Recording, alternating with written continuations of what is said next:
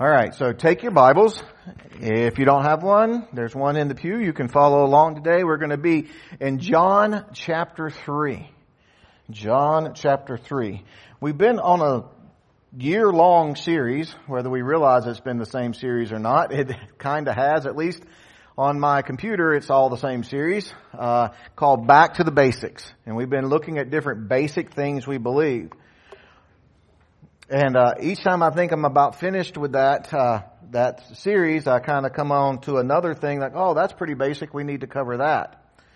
Um, and so today we're going to be covering the good news, the gospel. How many of you get tired of hearing good news? I mean, who's like, I've just about had all the good news I can handle. You know, I, I don't, just tired of it. Well, the truth is, I think, or the reality is, sometimes in the church, it's like we get tired of hearing the good news. Because, oh, I've heard that before. Yeah, you know, Jesus died, and I'm a sinner, and Jesus died, paid the debt of my sin, He resurrected, I can be forgiven. Yeah, I know that. Now let's move on to something else. And like we're tired of hearing that, that good, that old, old story, you know, hearing it over and over and over again. But, but I think we should really keep the good news flowing. And we should hear it over and over and over again. And in fact, my plan as of today, now sometimes that changes, but my plan of today is pretty much spend this entire month going over and over and over the good news. Because that starts today. That's one of the reasons we have the communion once a month. Because this is a chance for us to remember the good news, the gospel of Jesus Christ, each and every month. And we should take time to, to do that very clearly. So one of the most clear and beloved expressions of the gospel. Now remember, everybody should know this by now. The word gospel means good news, right? So one of the, one of the most beloved expressions of the gospel or the good news is found in John chapter 3. So if you got that, if you're there, I'm going to have you go ahead and, and look down to verse 16. We're going to start reading there, but, but keep it there because we're going to come back to it throughout the day. So first, for God so loved the world that he gave his only son, that whoever believes in him should not perish, but have eternal life. For God did not send his Son into the world to condemn the world, but in order that the world might be saved through him.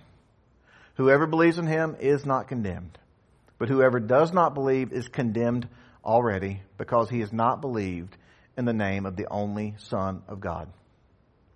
And this is the judgment. The light has come into the world and people love the darkness rather than the light because their works were evil. For everyone who does wicked things hates the light and does not come to the light, lest his works should be exposed. But whoever does what is true comes to the light, so that it may be clearly seen that his works have been carried out in God. Now, what I want to do today, as far as the gospel goes, is is uh, my my sermon title was Jesus and Nick, which this is a conversation with a Pharisee named Nicodemus. So G- Jesus and Nicodemus have kind of a discussion about the gospel, and, and are just some basic gospel facts some just kind of statements about the gospel that I, I want to make and for us to think about and then see uh, one of the principles we try to live by is to interpret scripture with scripture and see how some of these statements are, are confirmed or explained in other places of scripture. And so the, the first statement or first gospel fact or statement I want to make is this. The gospel is motivated by love when we talk about the good news, really one of the, one of the greatest parts of the good news, one of the things that makes it so good is that the motivation of God is love. For God so loved the world. Romans 5, 6, and 8 says this, For while we were still sinners, uh, while we were still weak, at the right time Christ died for the ungodly. For one will scarcely die for a righteous person, though perhaps for a good person one would even dare die. But God shows his love for us, and while we were still sinners, Christ died for us. While we were still alienated from God, while we were still in rebellion against God, while we were still separated from God, God sent Christ to die for us. So what he's saying, he's comparing, he said, you might, there you might could find somebody who, who would die for a good person. That, that somebody uh, might take a bullet for somebody else, you know, that they really thought was important to society for a good person. But, but who's gonna die for a wretch? Who's gonna die for a lawless, uh, rebellious, you know, murderer? Nobody's gonna, gonna say, hey, I'll take that punishment. You know, I know they've been given the death penalty, right? They're, they're supposed to go and, and receive the death penalty. Tell you what, put me in their place. I, I know they're this bad person, but I, I want to die in their place. Nobody's gonna do that. But that's exactly what God did. See, we, we sometimes think of ourselves as, well, yeah, I'm not that bad. I'm a pretty good guy, you know. I, I've I've work hard, you know. I'm I, I'm I try to take care of my family. I do the best I can, you know. It, it kind of somewhat makes sense that God would die for me, right? You know, I, I'm not I'm not really that bad. I'm especially if you compare me to some really bad people I do know. One of our favorite people to compare us to is Hitler. You know, compared to Hitler, I'm all right. But the problem is it's not the me now that Christ died for. It was the me that was in the same rebellious state against God as everybody else that Christ died for when I was still a sinner. When I was still separated from God. When I was still hell bound, Christ died for me. John 15, 13 says, or greater love has no one than this, that somebody lay down his life for his friends. There is no greater love in all of creation than what God did for us. And one of the best parts of the gospel, one of the things that makes the good news so good is that you can tell people, God loves you. You get tired of hearing that? Do you tell yourself this every morning? Do you wake up gospel minded every morning? God loves me. He still loves me. This is good news.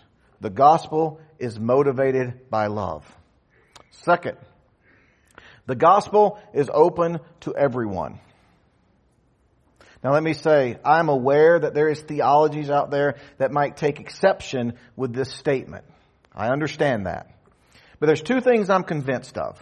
One, I'm absolutely convinced I don't completely understand God and how He works and what He does and who He is.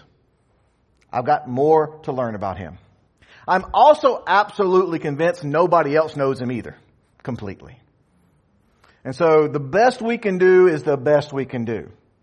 Now look at verses like 1 Timothy 2 where it says, First of all then I urge you that supplication, prayers, intercessions, Thanksgiving be made for all people, for kings and all who are in high positions, that they will lead peaceful and quiet life, godly and dignified in every way. This is good and pleasing in the sight of God our Savior, who desires all people to be saved and come to the knowledge of truth. 2 Peter 3 9 says, The Lord is not slow to fulfill his promise, as some count slowness, but is patient towards you, not wishing that any should perish, but that all should come, but all should reach repentance.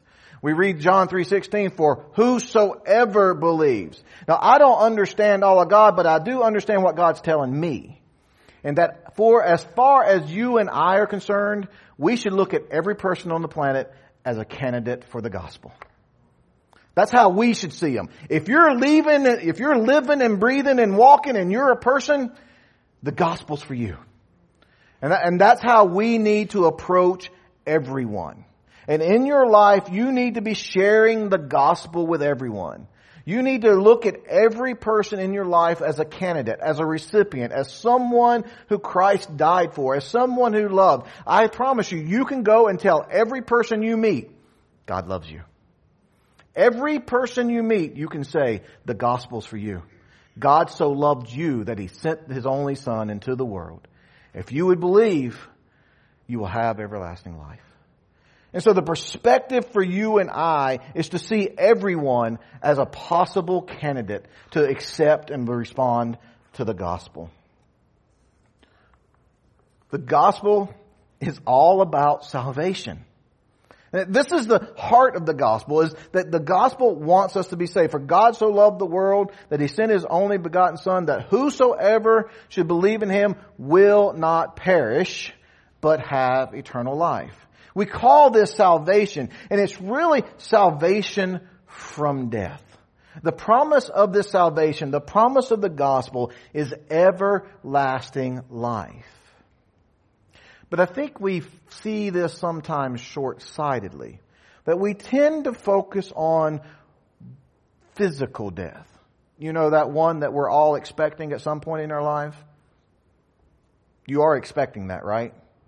I mean, everybody's dealing with that thought that, that, you know, we sing that song, 10,000 Reasons, and, and when that day comes and my strength is failing, y'all realize that's a reality that the mortality rate of humanity is 100%. And the good news is hope in that situation. But it's more than that. The good news and the salvation isn't just physical death. It's talking about spiritual death also. The Bible refers to it as the second death. And this is the real salvation. This is the real heart of the gospel is, is salvation from what is known as the second death. Revelation chapter 21. The one who conquers will have his heritage and I will be his God and he will be my son. But as the cowardly and the faithless and the detestable, as for murderers, the sexual sexually immoral, sorcerers, idolaters, and all liars, their portion will be in the lake that burns with fire and sulfur, which is the second death. And so when the Bible talks to us about, about salvation, about overcoming death, about everlasting life, it is the first death, the physical one, but it's also that second death, that eternal separation from God, that, that we are saved from eternally being separated from God to eternally being with the life giver. That's everlasting life. The Bible even goes on to tell us in Luke chapter 12, it says, but I warn you whom to fear. It says, don't fear man who all they can do is destroy your body. That that first death is really not that big a deal. Don't, don't be so worried about that. But I'll tell you what to be afraid of. Fear him who after he's killed has authority to cast into hell. Yes, I told you, fear him. That, that our real concern, the real salvation that we're looking forward, the real promise we have is heaven, everlasting life. And that we don't have to fear this being cast out. That the first death is kind of a, is almost trivial compared to the second death, the eternal separation from God. And so the gospel is built on this bigger idea of salvation, everlasting life, and the release of fear from the second death. The gospel is based in faith the gospel is a faith act. And we're going to talk a little bit more about this. I just want to read from Ephesians chapter 2. For whosoever what believes. It's an act of faith that we respond to the gospel. It says this in Ephesians 2, And you were dead in your trespasses and sin in which you once walked, following the course of this world, following the prince of the power air, the spirit that is now at work in the sons of disobedience, among whom we all once lived in passions of our flesh, carrying out the desires of the body and the mind, and were by nature children of wrath, like the rest of mankind. It's at that moment when we were that person, giving into our passions, being carried out by the desires of our body, following the, the prince of the power of air and disobedience. That's when Christ died for us while we were yet sinners. But God being rich in mercy, because of His great love with which He loved us, motivated by love, even when we were dead in our trespasses, made us alive together with Christ. By grace, you've been saved. And raised up with Him and seated in the heavenly places in Christ Jesus, so that at the coming age we might show the immeasurable richness of His grace and kindness towards us in Christ Jesus. For by grace you've been saved through faith. And this is not your own doing, but it is a gift from God not as a result of works, so that you that no one may boast. For we are his workmanship created in Christ Jesus for good which which God prepared for us that we should walk in them. This is the good news. This is a faith and a grace act, an act of grace and a response of faith on our part. The gospel is an option. I'm not sure that this makes this particularly good news, but, but there is an option out there. In Luke's gospel, the 16th chapter, verses 19 through 31, it tells the story of the rich man and Lazarus. I believe this is one of those clear pictures of what hell looks like. As you know, Lazarus goes into the bosom of Abraham, which is a picture of heaven. The rich man is cast into hell and suffering there.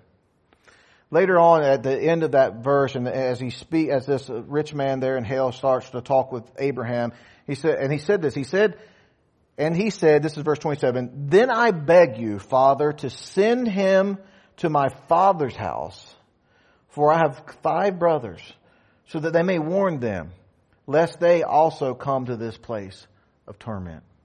And one of the most interesting things I find about this picture uh, of hell is that the man there, he wants people warned about it. He wants people to know there's an option there's some, you do not have to come here. There are options for this. In a sermon I preached about that, I talk about the reality of this option. That there's a, there's a good place to go and it's an everlasting place and it's one that's filled with joy and we don't have to accept our default, uh, our default destination. But there's options for people. And it depends on how people react uh, and how they respond eh, to this story of the gospel.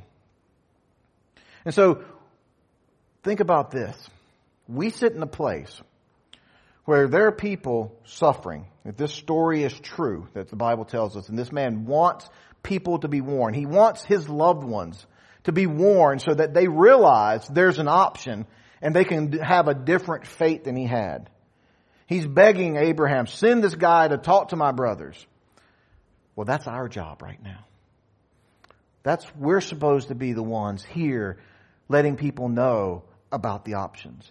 That there's a God who loves you. There's a God who's given you a chance, a way out. He's for you. If you can respond in faith to Him, you can opt out of hell and opt into heaven.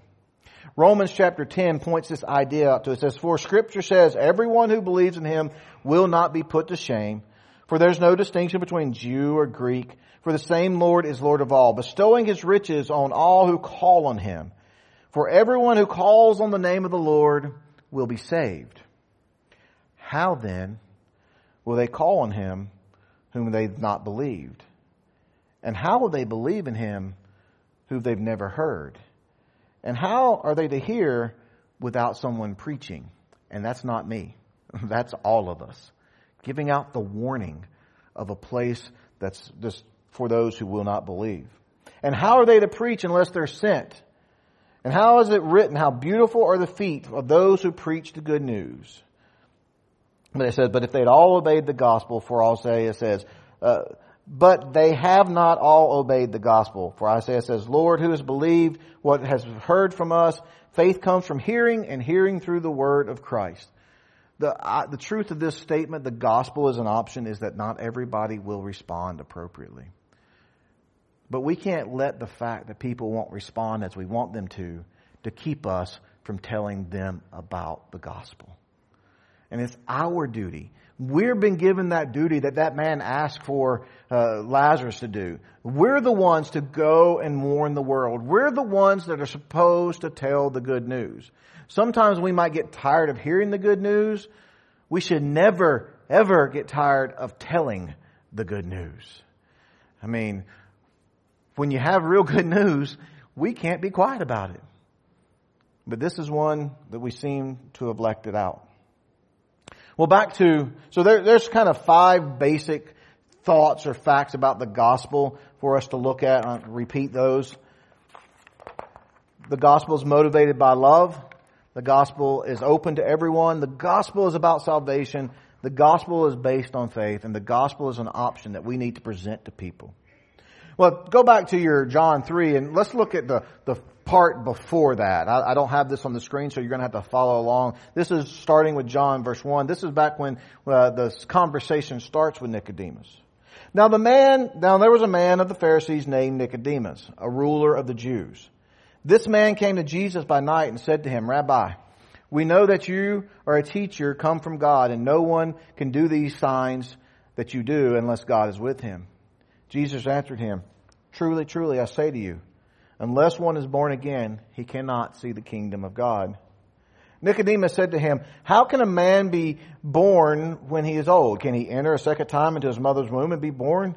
Jesus answered, Truly, truly, I say to you, unless one is born of water and the Spirit, he cannot enter the kingdom of God. That which is born of flesh is flesh, and that which is born of spirit is spirit. Do not marvel that I said you must be born again. The wind blows where it wishes, and you hear its sound, but you do not know where it comes from and where it goes. So it is with everyone who is born of the Spirit. Nicodemus said to him, How can these things be? Jesus answered and said, Are you the teacher of Israel, and yet you do not understand these things? Truly, truly, I say to you, we speak what we know and bear witness of what we've seen, but you do not receive our testimony.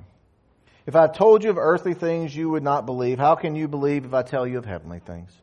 No one has ascended into heaven except he who descended from heaven, the Son of Man. And as Moses lifted up the serpent in the wilderness, so must the Son of Man be lifted up, that whoever believes in him may have eternal life. And then we go into that part we know, for God so loved the world. There's, there's three more statements I want to make that just kind of set the stage for the gospel that we need to grasp and understand. If we're going to bear this responsibility to, to go out and warn people, to share the option, to, to tell the good news, that we, we need to have some, some basic understanding uh, about the gospel that kind of underlies the foundation of us sharing it. The first one is this. Heaven is not people's default setting. Jesus answered him, Truly, truly, I say to you, unless one is born again, he cannot see the kingdom of God. Jesus is pointing out to Nicodemus that people aren't on their way to heaven. They're on their way to hell. There's been a lie that has been propagated and widely believed in our society. And this is, and this is one of the fundamental truths that, that help, that, that keeps people from making sense of the world in which we live. The lie is that fundamentally, at the base, people are generally good. That is not true. Fundamentally, at their base, people are generally wicked. And they're bound to receive the reward for wickedness.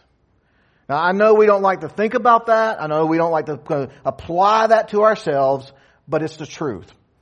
When we look at our world and we see abuse, greed, anger, stealing, killing, hatred, fighting, destruction, you know where that stuff comes from? It doesn't come from basically good people. It comes from people who are basically wicked. And all they're doing is showing the wickedness of the human heart on display. And that's the world in which we live. That people aren't basically good. Their default setting is not heaven, but left unchecked, left unattended to, left without hope, people will end up in hell. That is their default, destination every time. Romans 3:23 For all have sinned and fall short of the glory of God. What then are Jews any better off? No, not at all. For we have all already charged that all, both Jews and Greek, are under sin. As it is written, none is righteous. No, not one. No one understands. No one seeks God. All have turned aside. Together they have become worthless. And they do, and no one does good, not even one. Their throat is an open grave. They use their tongues to deceive. The venom of asps is under their lips. Their mouth is full of curses and bitterness. Their feet are swift to shed blood. In their paths are ruin and misery, and the way of peace they have not known. There is no fear of God before their eyes. If that is not a description of the people in this world, I don't know what is. And we have to start with the understanding that the good news is based in some bad news. And the bad news is left unattended, people will end up eternally separated from God. And the reason it's good news is because that doesn't have to happen. There are, there is an option that people can opt out of their default setting. They can change where they're going. And that's good news. And that's what Nicodemus is being shared with, that Jesus says, unless you're born again, you're not gonna see heaven. That's not where you're going. That's not where people are going. But there's that great little word in there. Unless. Unless is a conditional statement. There's something you can do about it. The second part is, what is it that we do about it? What's, what's, what have I got to do then? If I want to opt out of this default setting, well, where do I, what do I do? You got to first realize that spiritual rebirth is required. That unless is a tricky word. It opens the opportunity for an option, but it also puts a condition on that option. And that condition is spiritual birth. That we have to be reborn by the Spirit. All that study we've been talking about the Spirit is, is what He does. He converts us. He changes us. He, He makes something happen in us at our moments of repentance. And, and, and one of the things we have to realize is that the, the gospel of Jesus is an exclusive gospel. That there's something has to happen and it has to be this rebirth by the Spirit of God through faith in Christ. Jesus and John will say, I am the way, the truth, and the life, and no one comes to the Father except through me. And so when we present the gospel to people, we have to also be willing to say, this is the only good news there is. This good news, but this is the only one. You must believe in Jesus Christ and be born again in Him.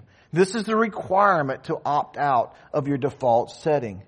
That sounds harsh, that sounds judgmental, it makes us unpopular, but this is the truth that the Bible teaches. If we're going to hold to there is an opt out, then that option is found in Christ alone. In Christ alone I make my stand. There is an exclusivity to the gospel. And the only good news there is, is the good news of Jesus. And the third, faith is an action step. For whosoever would believe. I once heard a term and I made the mistake of looking it up on Google this week and like everything in the world, there's a debate all over the internet. But the term was easy believism. The idea that, well, all you gotta do is say you believe and say you believe. It says, right? For whosoever believes. But we must realize that belief, that actual faith, this, this, faith that the gospel is relying upon is actually an action step. It's not just a, it's just not a belief, but it, it's a belief that's so core, so fundamental in your heart that it changes the way you live, that it affects how you believe. It's not just simply saying, I believe, but it's a belief that has an effect in your life. Even in that passage we read, it tells in Ephesians, it says, you're saved by grace through faith, not of works. So it's not the works that did it, but you were prepared for good works. That, that this faith leads to a different kind of life. In James chapter 2, it says, What good is it, my brothers, if someone says they have faith but does not have work? Can that faith save them? If a brother or a sister is poorly clothed and lacking in daily food, and one says to them, go in peace and be warmed and filled, without giving them what they need uh, for the body, what good is that? So also faith by itself, if it does not have works, is dead. And James is just pointing out this fact, I believe, that, that you have to have such a faith that you do something about it. I'll tell you who the most faith-filled people I know is electricians. I had a little electrical problem dishwasher issue the other day and I had to unhook the the, and I told y'all how I deal with electricity, right?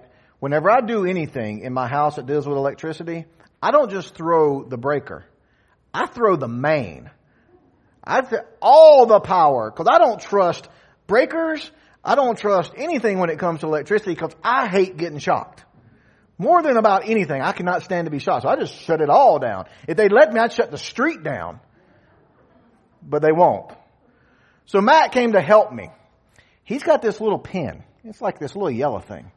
And, and if you hold it up to a wire, it will tell you if there's electricity coming in that wire. And he holds it up and it don't come on. And I'm like, I'm going to watch this from over here. I want to see what happens when he sticks his finger on that wire. He believes in that little pin so much. He believes this thing will work. He just reaches up there and undoes it and starts putting it all back together and da da da da da. He trusts that thing. He has faith in it to the point that he's willing to touch wires. I wouldn't do that at all. But that's faith. That's the real faith that the, the Bible's talking about. A, a, faith that, that I believe in this thing so much that it affects how I live. It, it, it I operate believing in this thing. We have to operate in such a way that we believe who Jesus is and not just say, oh yeah, I, I trust this thing. No, that, that I'm willing to walk out and put myself at risk. That I, that I obey, that I love, that I, I follow because I believe it. One of the basic obediences, one of the basic steps people have, one of the things that we believe is probably one of the premier or first basic steps to obedience, to, to a living faith, is the act of baptism. That's why we call it believers baptism. You believe, and it leads you to say, I want to be baptized. It's just kind of a, almost an elementary step in a, in a lot of ways to say this is, this faith that I now have is leading me to an action, a public action in the world. And I'm glad to announce that on October the 4th, one month from now, we will be having a baptism. We have people who want to take that step, who, whose faith has led them to a place that, that they want to show the world. I'm a believer. I'm going to act on my belief. I've got right now three people lined up, and there's plenty of water for more. And so I want to invite you over the next month as we walk through the gospel, whether it's today or some other time.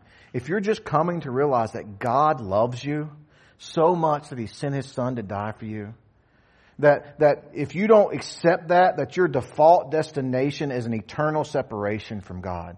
And you're like, that don't look so good. I, want to, I want to opt out of this default setting and change my destination. I want to change my eternal place. That I believe that Jesus came to die for me so that I could have everlasting life. If, if you feel that tug in your spirit, then I want you to know that there's coming an opportunity for you to take that faith and act upon it in the very first and simple way by following believers' baptism those of you who have friends, those of you who are supposed to be sharing the gospel with others, you can share it and say, hey, guess what my church is doing? If you want to profess your faith, we got an opportunity for you. And that this is, this is what our duty is. One of our number one duties is to tell the good news. Never get tired of telling the good news and inviting people opt out of your default setting be born again, not just of the flesh, but also of the Spirit. Invite Him in and obey. Let the world know that you put your faith in Jesus. Because that's what Christ died for. And so I'm looking forward to one month from now, we get to celebrate the two things that we hold dear, our two ordinances. The celebration of the communion, the representing the Lord's death, baptism, representing the Lord's and ours resurrection to eternal life. So today we must realize that the gospel in which we hope, in which all our hope is found, the gospel that brings us together is represented in our time of communion today. So I'm going to take a few minutes and we'll start getting ourselves adjusted as we remember this core of the gospel for God so loved the world that he sent his only begotten son to die for you. So take a few minutes and get your elements ready and kind of peel back that first layer and, and uh, we'll move to having our time of communion.